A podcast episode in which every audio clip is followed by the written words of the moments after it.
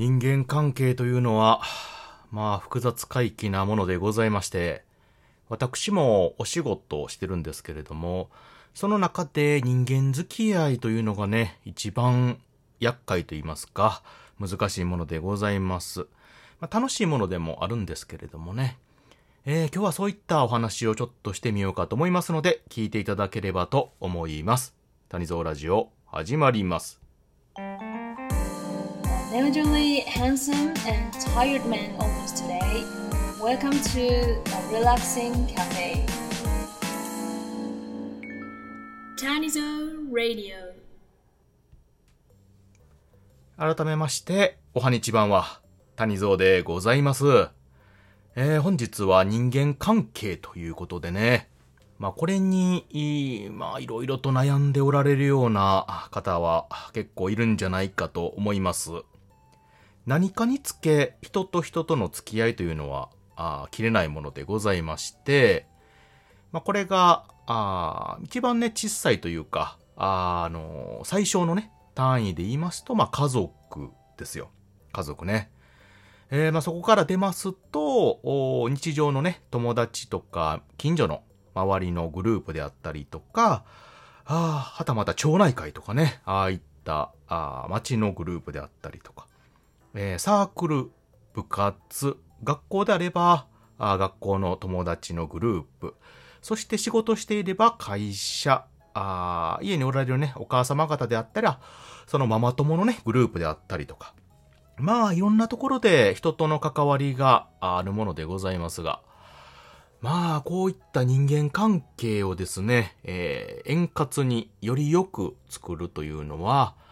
まあ、どこに行っても、何をしてても一番の問題じゃないかと思うんですよ。うん。仕事にしてもですね、仕事の内容とか、あの、やってることね、えーこういった種類、ま難しさもあると思うんですけれども、そういったのを覚えるよりも、まず人間関係の構築を、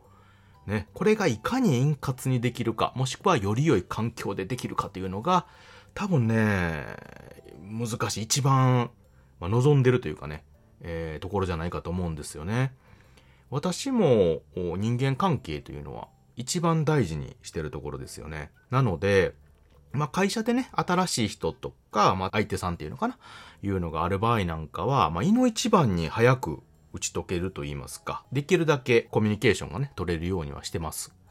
で、特にね、人っていうのは、相性というのがありますよね。相性というのが、あ好き嫌いというやつもありますよね。うん、まあ、この人ちょっと苦手やなとか、この人いい感じで、えなんとなく波長が合うなっていう人がいると思うんですけども、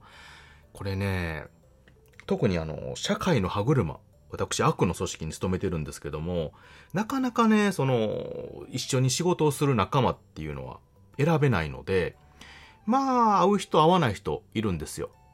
でも、やっぱり人間関係っていうのは良好な方がいいじゃないですか。なので、皆さんと仲良くするようにはしてるんですよね。で、そういった動きであったりとか、まあ、コミュニケーションを取るようになっておりますと、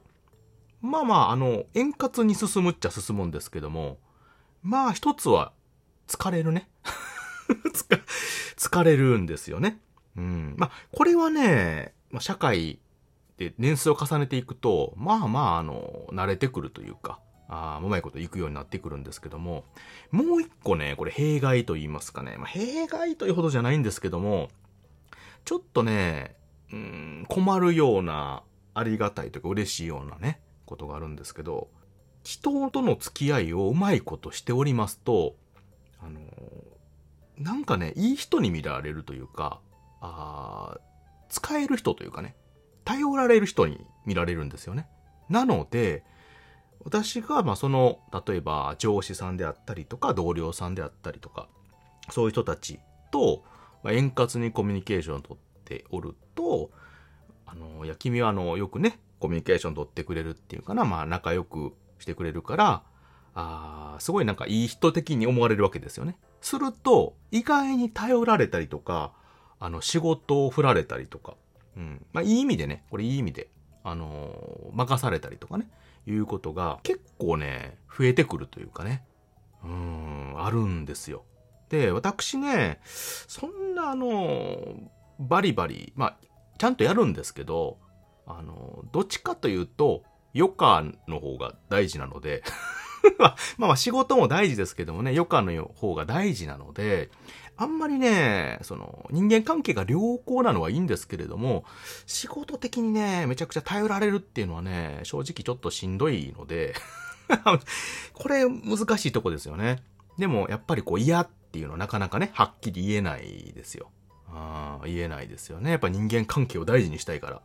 うん、っていうことは、まあ仕事頑張るわけですよね。与えられたこととか、まあ頼られたこととか、お手伝いしたりとか。すると、ますます良好になってくるわけ、人間関係。で、良好になってくればなるほど、